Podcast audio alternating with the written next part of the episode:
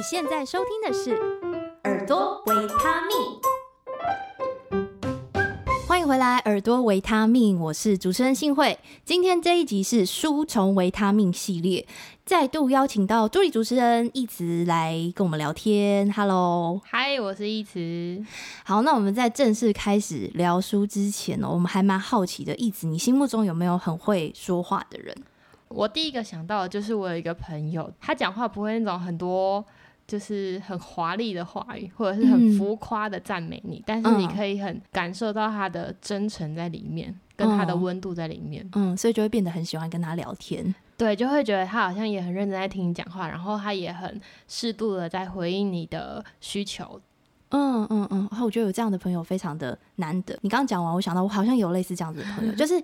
你会感觉他很认真在听你讲话，嗯，然后你好像就会愿意掏心掏肺，嗯，就会把自己的话讲出来。对，嗯，那刚刚一直举的是他朋友的例子，可能跟这样的人说话会觉得非常的舒服，然后非常幸运可以有这样子的朋友。是，嗯，然后我这边想到的是很会说话的人，我是以公众人物去想的，然后我有想到几位。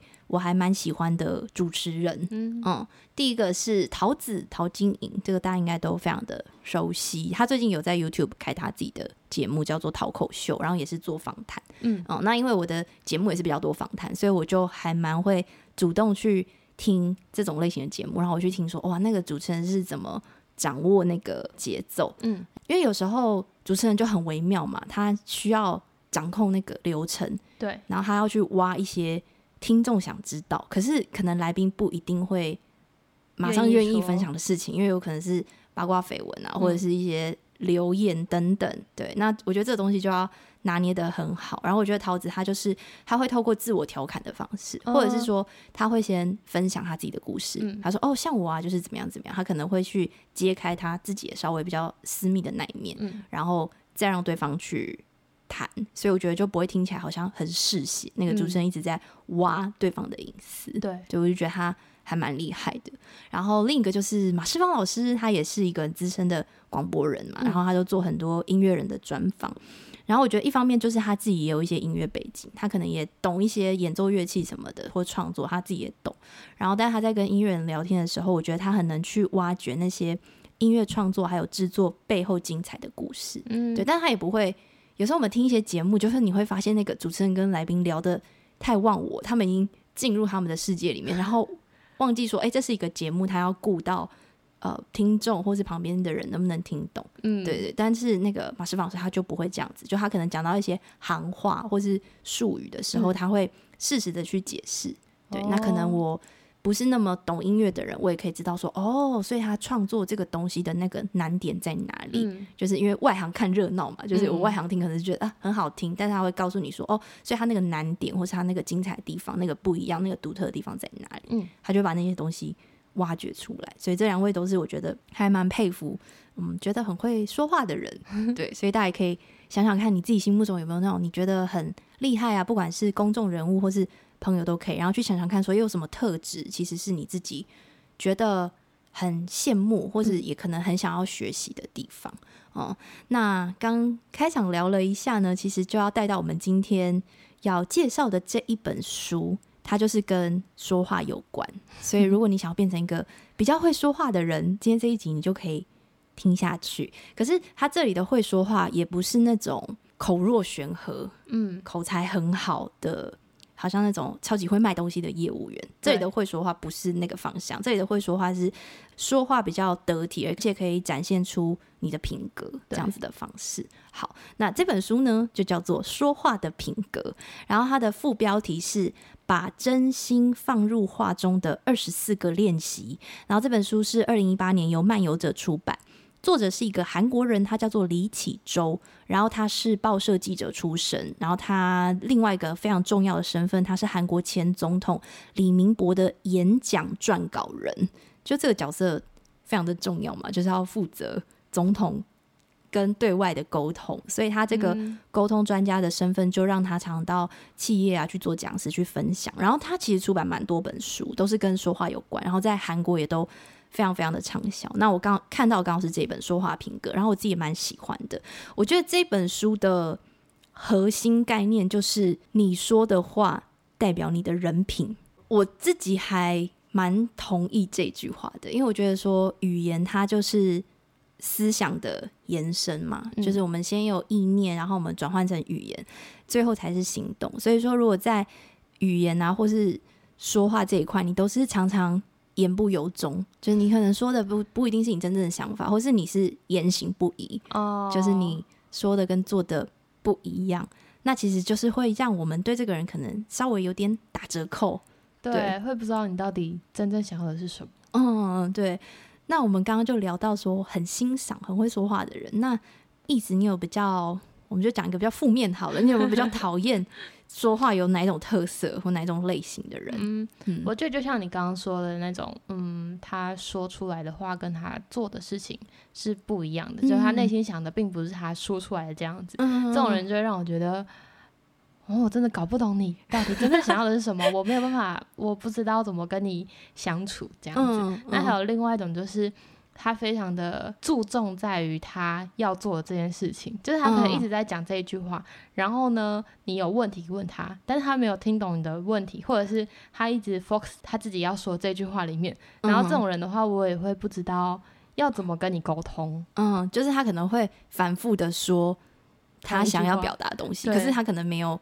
改变方式，他只是可能加重语气再说一次，类似。对，就是你讲第一次我已经不懂，然后你又再讲第二次，那、嗯、我还是不懂，因为你是讲一样的话，就是完全没有要改变的意思。对对对，那真的会蛮痛苦的。嗯嗯，然后像我自己比较讨厌的说话类型的人，就是我很怕。说话非常爱抱怨的人。哦，oh. 嗯，就是我不知道大家身边或许多多少少你可能可以想到一两个这样子的朋友，对，嗯，就是你跟他聊天的时候，他可能都在抱怨生活、工作大小事，嗯，对，然后他可能就会一直讲下去，滔滔不绝，然后但是他也没有要讲什么具体的解决方案，对，嗯、然后我觉得这样子就是好像是会刚刚讲到的言行不一吧，就是哎，如果你真的不喜欢，那你是不是要做点改变？可是他也。是没有要改变的意思，对，那你就会觉得，哦，他身上就是那个负能量很强，嗯、然后你自己就也不太有意思，不知道该怎么接话，对，也不知道怎么回应他，对，然后你好像也不能太正面，对不对？你在这个时候好像，呃、他会觉得你没有站在他那一边，对对，然后到最后就觉得，呃，好像我自己的那个情绪也受到影响，哦、所以然后我就会有点。慢慢的远离这样子，你就可能尽量不要跟他单独聊天。嗯嗯，确实，嗯，然后所以我觉得这本书的作者他有讲到类似的，就是说，他说你说出去的话其实是会有反作用力。嗯嗯，就是有点像回力镖，就是那个话从你口中说出去，嗯、可是他最后会回到你自己的身上。然后如果说你就是常常抱怨，一直抱怨，那你这个状态就是这种无奈、无能、无力的状态，然后回到你身上，然后你自己好像就是。嗯恶性循环，就会觉得，嗯，我好像就只能这样子，对，所以我觉得还蛮可怕的，要小心自己说出去的话。好，那这本说话的品格，它的内容其实还蛮好读的。你有读很久吗？这本书？我、嗯、没有哎、欸，我就是花一点时间，就是每天一点点一点读，因为它都是它的篇章很短嘛，然后都是几个小故事或者是几篇小内容这样子，嗯，蛮好读的我。我也觉得蛮好读的，然后它它字不会到很多，它会适时的有一些嗯小重点整理啊，然后还有一些插图，哦、然后它其实穿插蛮多故事的，所以还蛮易读的一本书。那呃也是因为这样子，所以它其实没有很明确的。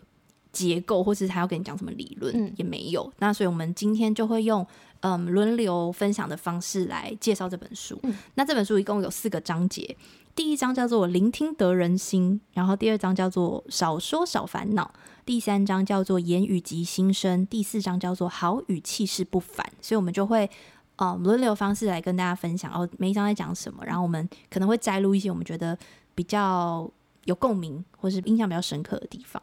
好。那就我先来开始喽。第一章叫做“聆听得人心”，我觉得这个还蛮妙的，好像蛮多在讲沟通都会没有马上就告诉你要怎么说。对，就是第一步好像就是听。嗯，好，我相信大家可能也觉得，嗯，这没什么啊，这这我早就知道了，就是我早就知道聆听的重要性了。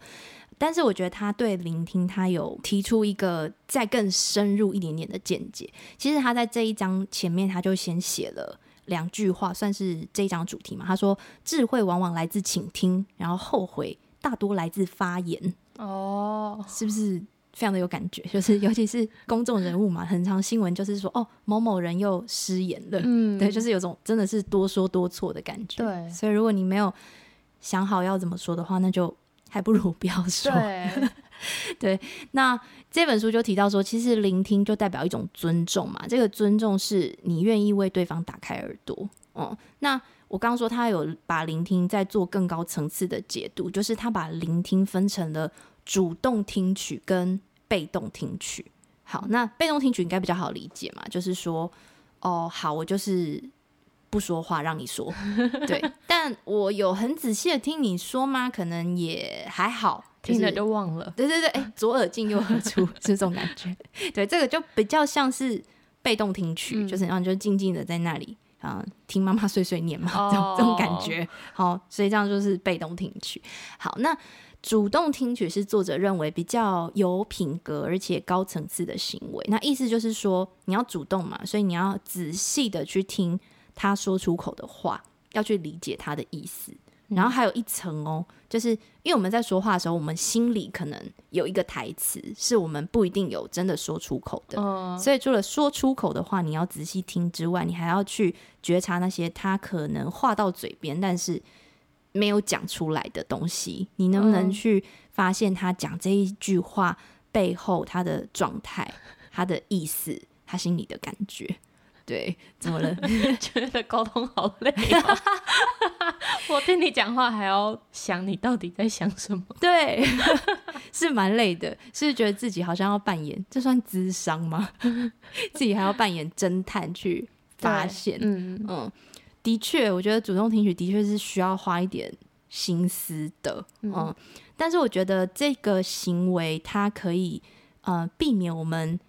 自以为是，我觉得尤其是跟亲近的人，嗯、就是可能你的家人，或是跟你关系比较近的朋友，因为你可能就会觉得说，因为都太熟了，所以你可能会有一种啊，我知道你要说什么，嗯嗯，我知道他有一个那个想好他的台词，但他可能现在没有想要讲这句话。哎、欸，对对对，没错，就是你可能觉得啊，我知道你要说什么啦，是不是那个怎样怎样怎样？但是其实搞不好没有，搞不好他今天想要讲其他的东西。对，那如果我们没有主动聆听的话，好像就是会。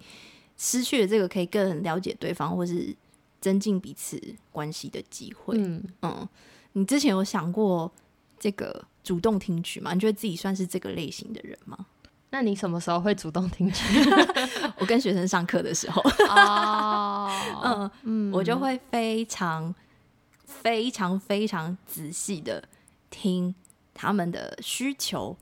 哦，呃，我觉得这真的是需要练习。可能我们平常就像你刚刚说，在跟家人或者是朋友，或者是就是可能比较没有那么熟的人，哦、其实有时候真的是听完然后就忘记了。对，除非你是真的有付出真心，想要很认真了解他最近发生什么事情，或者是知道说他现在到底想要表达什么事情，嗯、你才会很认真听他讲话，越讲越兴趣。所以发现自己其实蛮多时候是被动听取的，好像是。不会啊，我也我有时候也会这样子啊，就是可能对方说太久的时候，然后我就会有点放空了，就是觉得嗯，会有一点就是觉得那个灵魂好像抽离，然后又会突然再回来说说，嗯，现在讲到哪里？有时候我也会这样子，对对，但我觉得就是这可能是可以嗯一起去练习的地方，嗯、对，或许如果我真的没有上课教课的话，会不会我也。不是一个会主动听取的人呢，我觉得好像也有可能，嗯、对。但是因为因为上课的关系，所以我得去很仔细的听对方他讲的话，然后我也要去猜他的心思。就是他有可能表面上讲说，哎，嗯，老师，我想要学这个东西，嗯，然后但是我可能要去猜说，哎，你想要学这个东西，其实是为了什么？是你其实是有一个更深层的问题想要被解决，就是我会比较。着重在这一块，嗯嗯，对，但我觉得好像会对我的日常生活也会有一点点帮助。就是可能在对我的家人的时候，我好像有时候可能以前会觉得妈妈怎么都这样子，就妈妈可能你会觉得哦，她的观念就是这样子，她怎么她怎么就是，比如说她就是很没有安全感，或是她就是很节省之类的。然后以前可能会这样觉得，但是我觉得好像现在会比较可以去理解说，她那样子说话。背后的原因。嗯，就是他可能有一个很不安全感的东西没有被解决。嗯，对对对。然后我就我会觉得，虽然他讲话还是那样子，嗯、然后我我也不会主动的去点出这个东西，但是我觉得我自己好像会发现，哦，其实他的心情是这样子。嗯，然后我好像就比较可以理解。哦、嗯，所以他好像也是一个过程吧，好像有一点点帮助。对，要学一下。嗯，所以这个主动听取，嗯，大家可以想想看，自己在日常生活中是不是一个嗯很主动听取的人？诶，或许你刚刚说你那个朋友，嗯，你觉得很会说话的那个朋友，他是不是就非常的主动听取？对，我觉得是因为他是有真心的在想要。呃，帮助你或者是了解你的生活，嗯，因为其实在这本书里面有讲到倾听，他有拆解这个字嘛，嗯、对，他说请就是头依靠着人，就像是你走到他的面前，嗯、然后付出你的耳朵跟关心。嗯、那听的话，因为分成中文字拆解出来就是耳朵的耳，国王的王，嗯、然后一个石，然后眼睛的目跟心嘛，对，他的说法就是像国王。一样耐心的用耳朵聆听，睁开眼睛才能获得明星。所以我就看了这个，就有去想，那我真的有在认真的听别人讲话吗？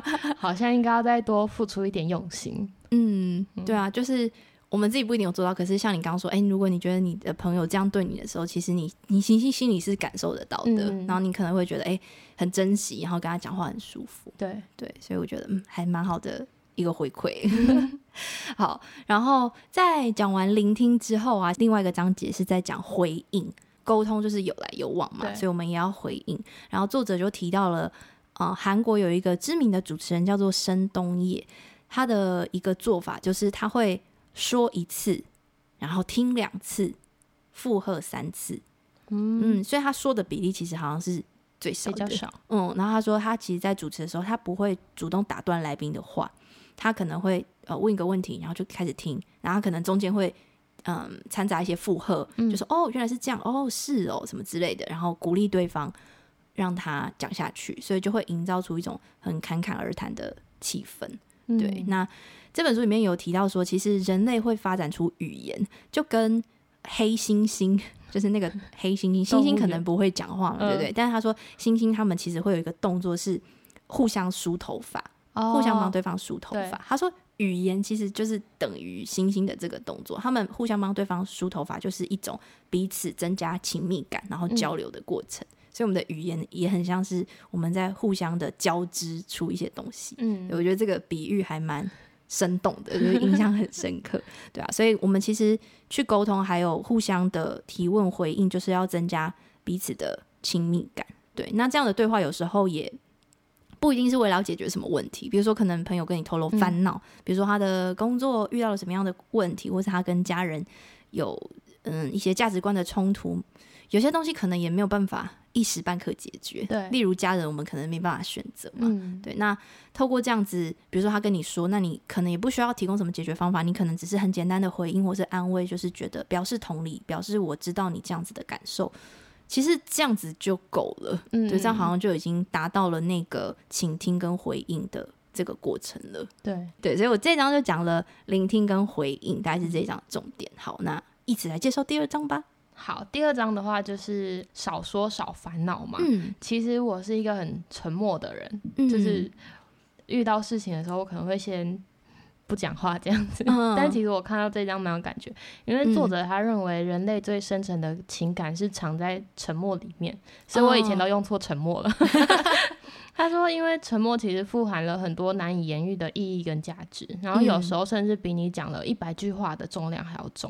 嗯、那同时呢，它也可以减少你说错话，所以它里面举了两个例子，我们可以一起来听听看。在二零一一年的时候，美国总统奥巴马他参加了一场为了枪击案受害者举行的追悼仪式。嗯，那他在演说的时候呢，讲到了一个呃牺牲者的名字，他就突然沉默了。嗯，那他沉默的过程中，他的视线是看着远方，然后他一直在眨眼睛，好像是在强忍他的泪水。他做了一个深呼吸，过了五十一秒钟之后，他继续发表他的演说。嗯、那对于总统在致辞的时候，沉默其实是一个很失常的对状态，大家都会想说啊，怎么了？断线了吗？或者是他是不是没有准备好这样子？对。但是其实那一天的演说，就是也让很多美国人民的心就是很感动。那作者就认为说，其实奥巴马他并不是在思考他接下来要说什么，而是他在这个适当的时机努力的收回话语，因为这五十一秒他的动作，就像我刚刚说，他看着远方，然后不断的眨眼，他其实是在展露他自己深切的体会罹难者家属心痛的神情，就有一种那个。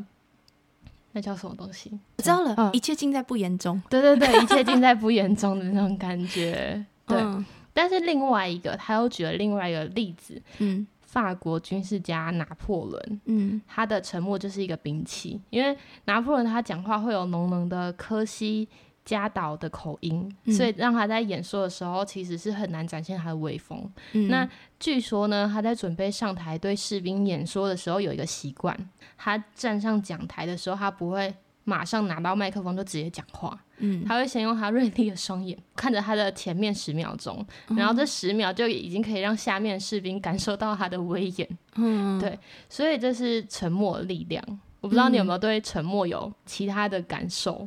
啊，uh, 我会觉得要在公开的演说，因为刚刚提到两个都是公开的演说，我觉得要在公开的演说，沉默可以等同于停顿嘛，嗯、就是我要停一段时间不讲话，我觉得是很难的。嗯，因为像我自己也有一些公开讲课的经验，然后有时候我也会提醒自己说，OK，好，我等一下可能讲一个段落之后，我要稍微停一下，让大家喘口气之类的。Oh. 然后我后来发现，你自己的那个心理素质，就是你得先很强大，不然你会一直很急着想要讲说，完对对对，就是一直讲，可能比较不会尴尬或什么之类的，嗯、你不用去承担那个沉默的那个压力。我觉得这个在公开的演说里面很重要，然后但是要做到，就是好像得有一定的。心理素质，我自己觉得，对我也在学习。嗯，对。那在少说少烦恼这一个章节里面，还有讲到另外一个，嗯、其实是，呃，我们刚刚前面有讲到，就是，嗯、呃，作者认为话语就像一个磁铁。会依照你说话的氛围招来相对应的事情，就像如果你说话很忧愁的话，你可能就真的会遇到灾难。但你如果说话很有趣的话，你就会受到很多人的关注。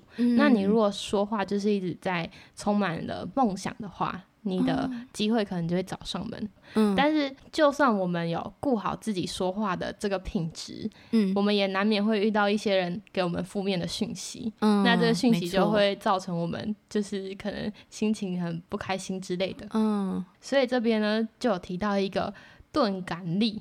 嗯，他就说我们不要因为别人的话轻易的影响自己的心情，然后也不要因为别人的轻轻的斥责就感到挫折，然后我们要亲身的去实践自己的信念跟人生哲学。这个看待人生的世界观跟力量就是钝感力，但是它也不是要我们就是非常的迟钝，嗯，就是你要在适度的在这个氛围里面感到钝感力，就是你可能要去想想看你是不是过度敏感对于这件事情，哦、对，嗯。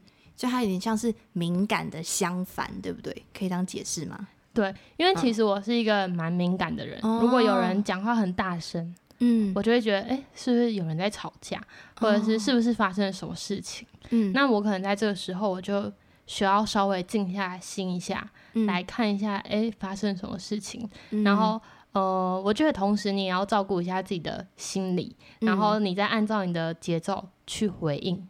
就如果有人很大声跟你讲话的时候，嗯、我可能就要先想一下，然后深呼吸一下，然后再回应他，嗯、安顿好自己。对，哦，所以你觉得你是比较算缺乏钝感力的？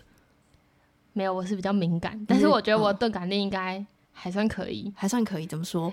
嗯、呃，可能你一开始在别人很大声的时候你会害怕，嗯、但是后来我发现，我对于别人讲话很大声这件事情我会害怕，就是我对这件事情有。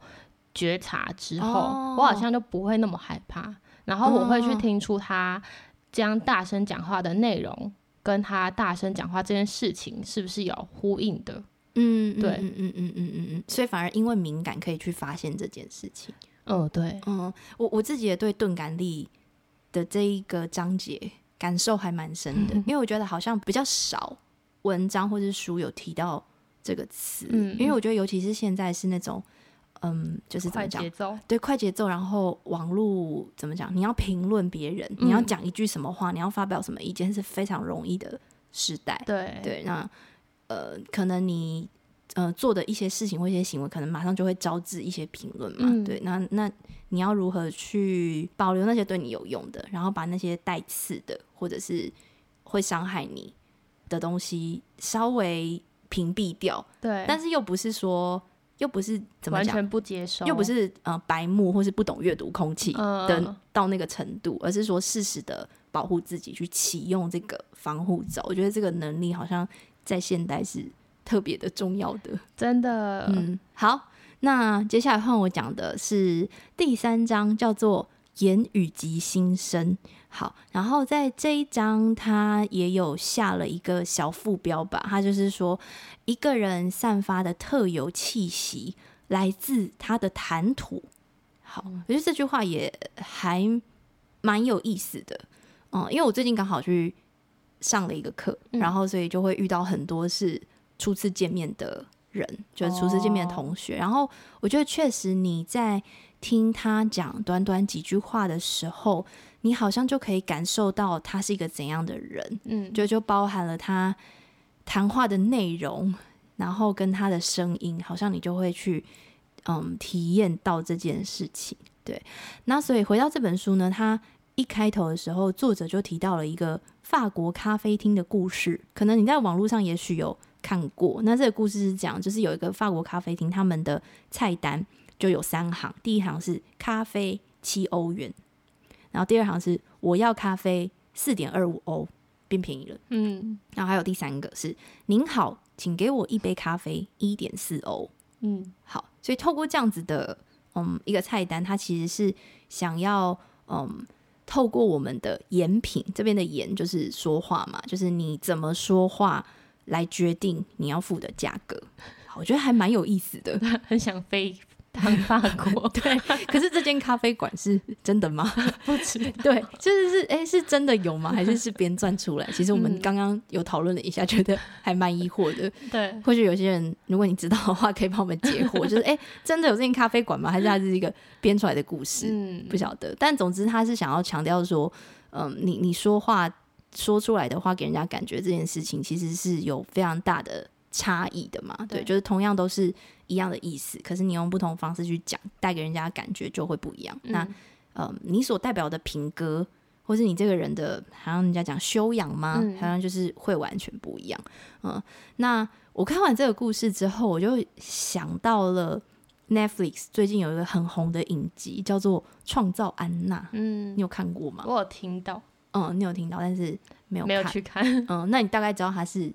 一个故什么故事吗？我，我不知道，就是他就是在名字而已。好，那我来介绍一下，他其实就是一个骗子的故事。嗯，简单的来说，就是嗯，那个主角他其实就是一个俄罗斯人，嗯，就是他是移民嘛，他移民到纽约，但是他一直骗。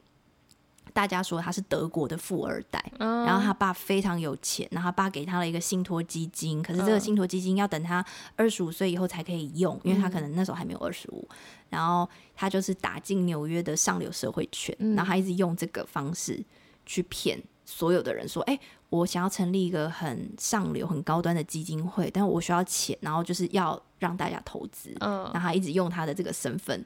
在骗，就是他根本就不是什么富二代，他也根本没有什么基金。嗯、可是重点是，还是有非常多人上当哦，就是透过他那个讲话的方式，然后就就就上当这样子。然后好，这跟这跟我们刚刚讲的那个言品有什么关系呢？后来我就听到了一个 podcast，他就在解析这个创造安娜，然后他透过一个很有趣的方式，他真的找到了一个住在纽约的上流社会的人。嗯。就是这种人，我们生活可能很难接触到嘛，对，啊、对不对？那他他就是真的是那种某一些高端的艺术基金会的董事长，呵就真的找他，然后来问，他就说：“哎，那你觉得就是上流社会的人，你们在现实生活中会不会被安娜这种人骗？”嗯对，然后他就分析了一个很关键的事情。他说：“好，虽然安娜她可能外表就是穿名牌啊，或者是她透过很多方式一直去夸大她的家世好像很好，身家背景很好，很有钱。但他说，因为安娜她对嗯，就是可能位阶比他低的人，比如说他去饭店，他是直接给一百元当小费，嗯，可是他会对那些人讲话非常刻薄，哦，就是说哦，闭嘴，不要再来烦我，类似这样子。嗯嗯，然后他说，光是这一点，他们就不会被骗，因为他说，其实真正上流社会的人是非常低调，而且他们是怎么讲呢？那种修养还有涵养，可能是从小到大整个家族累积起来，所以他们不可能会对别人讲这样的话。嗯嗯，就算他真的给一百元当小费，他也是真的很感谢对方的付出，嗯，对，所以他说，光是这一点，他就觉得，嗯，就是如果你是他觉得安娜只能骗到在可能在上流社会边缘，就是你很想混入那个圈子的人，嗯嗯会比较容易被骗。可是如果你是真的从小到大就是在嗯那个圈子里面的话，其实你是会觉得不可能的，就是身边是没有这样子的人。哦，对，所以我觉得这个访谈就让我回扣到我刚刚。讲完的这一段，就是那个言品所代表出来的修养，其实是，嗯，怎么讲呢？他是不会骗人的，嗯、对，就是你说出来的话，某种程度就是代表了你这个人怎么样，对。所以，如果大家有意识到这一点的，或许你可能不会被你身边就 是骗子的人骗了，嗯、对，因为现在很多这种新闻嘛，就是什么在听得啊，或者在一些呃软体上面，可能会遇到这种很会花言巧语的人，对但你不知道他是不是真心的，嗯、所以也许大家就可以。透过他说的话来去很仔细的分析一下，那、嗯、他真的是他讲的那样子的人吗？对，我觉得还蛮有意思的。嗯、然后这张，我这张我写了好多东西，因为这张好像很多很有感的地方。他还有一个部分在讲到，嗯、呃，他的标题叫做“言行与信赖”。刚刚其实你有提到，就是言行一致这件事情。对，嗯，他说言行一致的人才有温度，才值得信赖。好。虽然说我们这本书在讲说话，但他说其实我们人类是透过五感嘛，就是还有你的视觉啊，还有各个我们接触的，嗯，任何一些外在的资讯统合起来去感知到对方的。所以虽然你有讲话，他说讲话可能大概占了百分之二十，嗯，就你有百分之八十还是在靠一些外在的东西去解读的。对，那包括很大部分就是包括视觉嘛，所以我们会看到对方的表情啊，或是动作，嗯，这也是接收资讯的一部分。对，那所以言行一致就非常重要，因为你讲的话可能只是一个小部分而已。对，就比如说你在讲一个赞美的话，可是你脸却很僵啊，对之类，那对方可能觉得嗯 感受不到你。对啊，就是觉得你好像是言不由衷，或是说他声称自己是一个怎样怎样的人，嗯、因为类似像安娜这样子声称自己是一个怎样的，可是他做事的行为就就根本不是这样子啊，嗯、所以就是言行不一致。那这可能都会。如果没有观察到这件事情，其实我们就会导致自己对对方没有那么的信赖。嗯，对，所以我觉得可以反思的就是我们的言语跟行动的距离。他用距离来形容，我觉得很好，就是 你言行合一，就是零距离嘛，没有距离是统一的。对但还是说有一点距离呢？还是是非常遥远呢？嗯，对，就是这一点，就是大家可以想想看的。哦、嗯，你自己身边有这种言行不一致的人吗？也是会有吧，多多少少。他现在说他要做一件事情，哦、然后你可能过了一个月之后发现，哎、欸，还没开始，怎么又变回来了？这样子，哦、嗯，啊，你这么一说，我好像也立刻联想到，好像有一些人就是会这样子，这样子，对他们可能对于自己有一些期待，可是找不到方法，或者是现在还没有办法去做到。嗯，嗯，那这时候你就会知道，他其实是有一点需要别人的协助。嗯嗯嗯，或许我们可以警惕一下自己，就是看看自己有没有、哦、可以对有没有这样子的情况。对，嗯，那你有余力的话，你也可以帮助他。对，好像是嗯。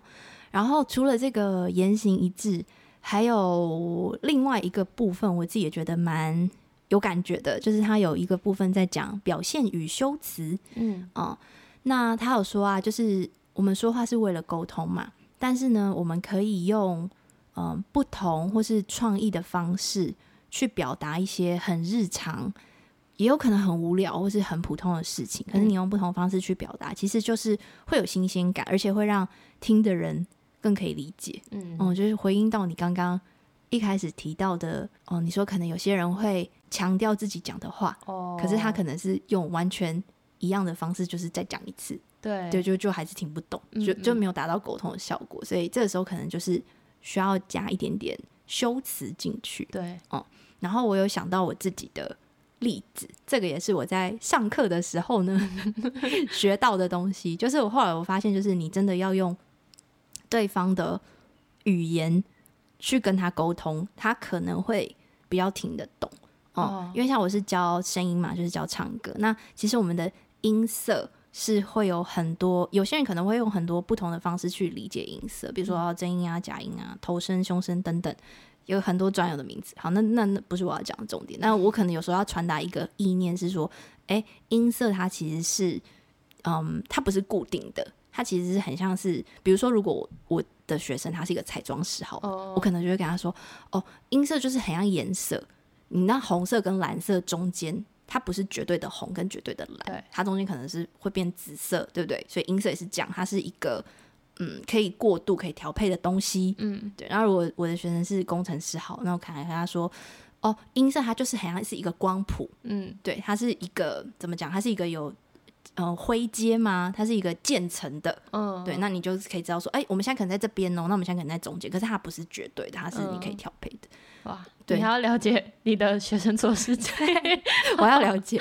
对，但是我觉得这样子的举例就是会让他们 听得懂，对，听得懂，他们就会。他们就会，你就会看到他脸上立刻出现一个哦，就是我懂了的 表情。哦，原来是这样子，所以他就不会再用他呃原本理解的方式，因为可能会造成他一些可能动作上的错误这样子。对，所以我就这个章节我也还蛮有感觉的。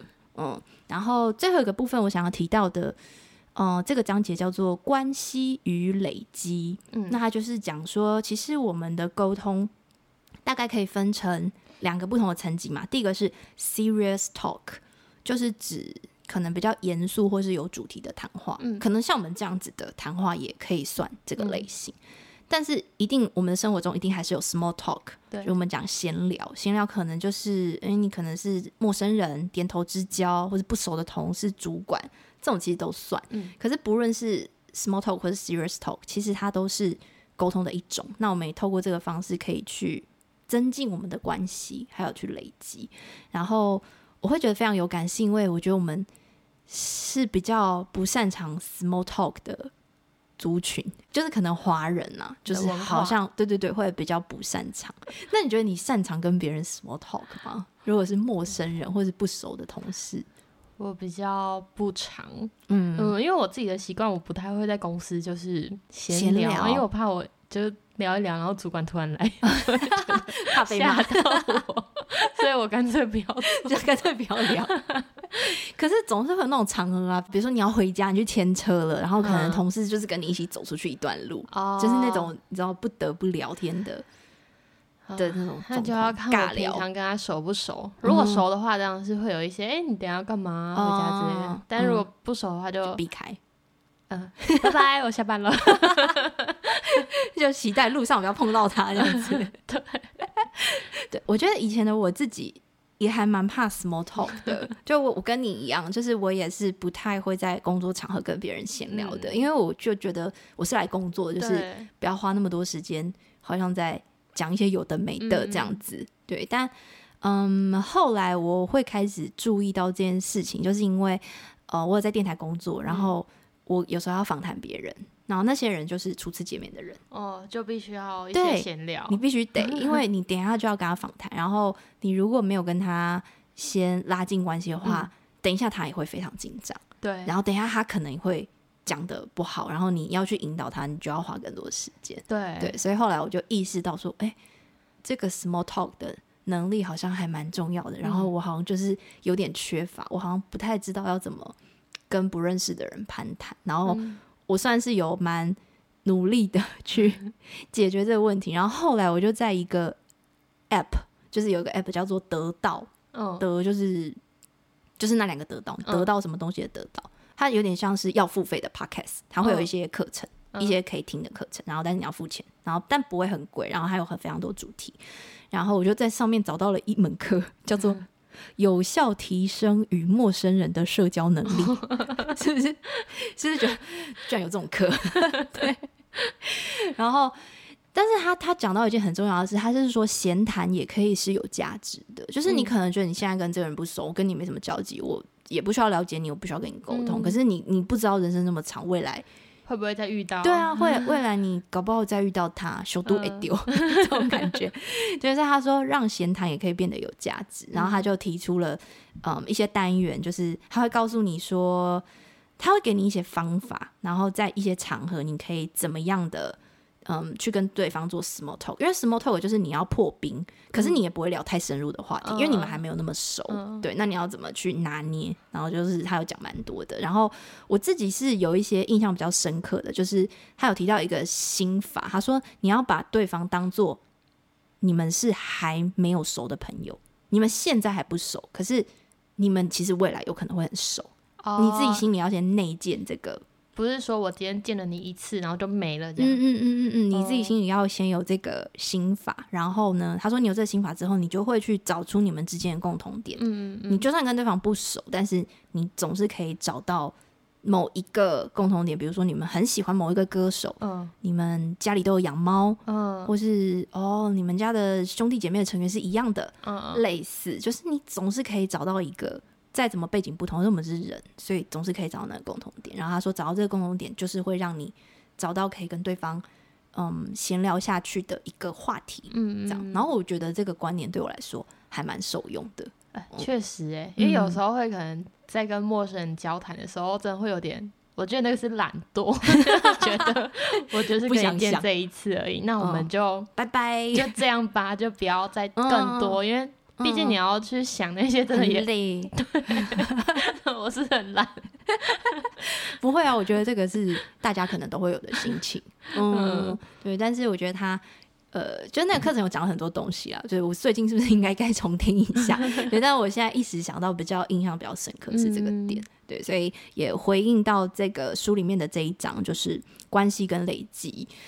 我们都是跟别人透过 small talk 开始才变熟的，对不对？嗯、才有可能会进行到后面 serious talk。对，对，因为这一章的主题是言语及心声。那我如果想要用一句话来总结这一章的话，我觉得就是觉察你自己在说什么。哦，哦，就是你在说话的当下，你真的知道，OK，我现在在说什么话，然后我说这些话是什么意思，而不是。无意识的导航，有时候说话也可以导航啊。对、嗯，就是你不要想，然后就一直随便乱喷一些话，也是可以。对，但我觉得就是，嗯，有意识的觉察你自己正在说什么，因为你说出来的，即使是无心的一句话，都会显现出你的品格。对，嗯，大概是这样子。好，那第四章交给你了。好，那第四章的话是好语气势不凡。其实我觉得这一章比较是在讲说我们在跟别人说话的时候会面对到的状况。嗯，那我这边会举两个，一个是道歉，一个是提问。那我们道歉的话，就有另外一个故事了。嗯，在二零一二年的七月二十号呢，美国有一间电影院发生了一起的枪击案。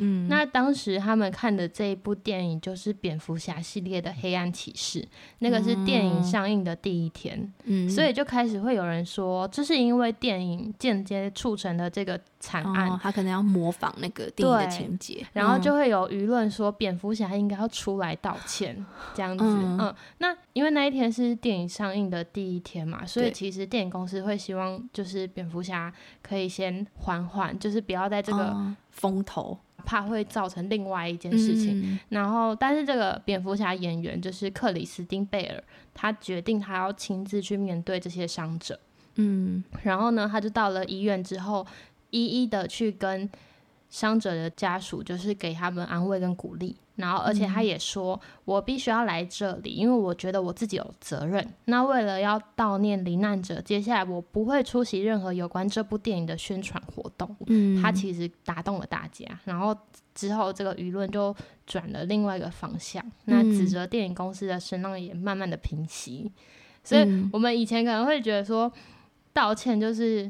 我就是认输了，可是其实作者认为说道歉，他是真正懂得负责的人，并不代表说低头，他其实是一个解决的方案。就当你是非常真诚的去，呃，跟人家道歉的话，其实你可以打动对方，然后也是排解这个纠纷最有力的沟通的工具。嗯，那我另外还有就是一个是提问，我觉得提问这个我就是非常喜欢。这个故事。嗯，呃，在《史记》里面呢，有一段话说：“反听之为聪，内视之为明。”就是说，我们听之于耳，于之于心，嗯、就是。要能够自我反省的话，叫做明智。那如果我们要理解一个人的话，就必须要记住对方说的话。就像我们前面说的，你要非常仔细的聆听，才可以在过程之中你们有一些交流。那这边就有提到一个故事，它是在一个中途学校，就是有两个学生起了冲突。你有印象，就是你小时候跟兄弟姐妹或者是朋友起冲突，你会面对到什么状况？好像到最后就是会去那个找老师或找爸妈。但是你去找，就是他们会怎么？哦，你说他们会怎么调停？还是对？可能就是会，好像就是会看谁对谁错。比如说，比如说，哦，谁先动手，类似这样子。哦、嗯嗯嗯。那在这边，他们这两个学生起了冲突，只有这个老师他没有责骂他们，他是、嗯、他也没有说你们一定要和好这样子，嗯、他是非常冷静的问他们说：“你现在的心情如何？那他的心情又怎么样？嗯、那现在你想要怎么做呢？”就是他并不是以一个老师的高姿态在看他的学生，然后也没有命令他们一定要和好，而是在这个对话里面给他们一些提问，然后这个提问就也让学生敞开了心胸讲自己的心情。那这个学生也有讲到，就是因为他其实以前在其他的学校，只要有错就会被体罚，老师也。不会问我说我为什么要动手，然后。所以因为这样子，他就会慢慢的不敢说出他的。心情，因为反正你讲，老师也没有要听。嗯，对，所以这边就是讲到说，你去聪明的提问，你可以让对方敞开心胸，然后你也可以，呃，更认识、更了解他的心情。嗯，嗯，我觉得就不是要急着去解决吧，因为可能像你刚刚问我的那个情况，可能爸妈或老师急着想要解决，就会觉得说，好，谁先动手的，好，你错，然后你可能不知道罚站啊，或打几下之类的。对，然后就就这件事情好像就好解决了，当下好像解决了。嗯嗯，我会觉得有一些制度好像它就只是制度而已，但是其实我们人会有很多的心情。嗯，那如果我们都不去顾这些心情的话，它就会一直积在我们的心里面，然后可能大家就会越来越封闭，就是不敢说自己的心情这样。嗯，所以他的这个提问其实也是去。照顾到对方的情绪，嗯，好像是这种感觉。对，哦、我觉得这一本书就是这样讲，就是他虽然叫做说话的品格，他好像也没有非常着重在说你要怎么说话。我觉得里面蛮多是你要怎么去仔细的听对方想说的话。嗯嗯，嗯，他没有在跟你讲话术啦，嗯，对，他没有跟你讲说哦怎样讲话听起来会比较厉害，对，对，反而是说，因为我就很喜欢他这个副标题啊，就是。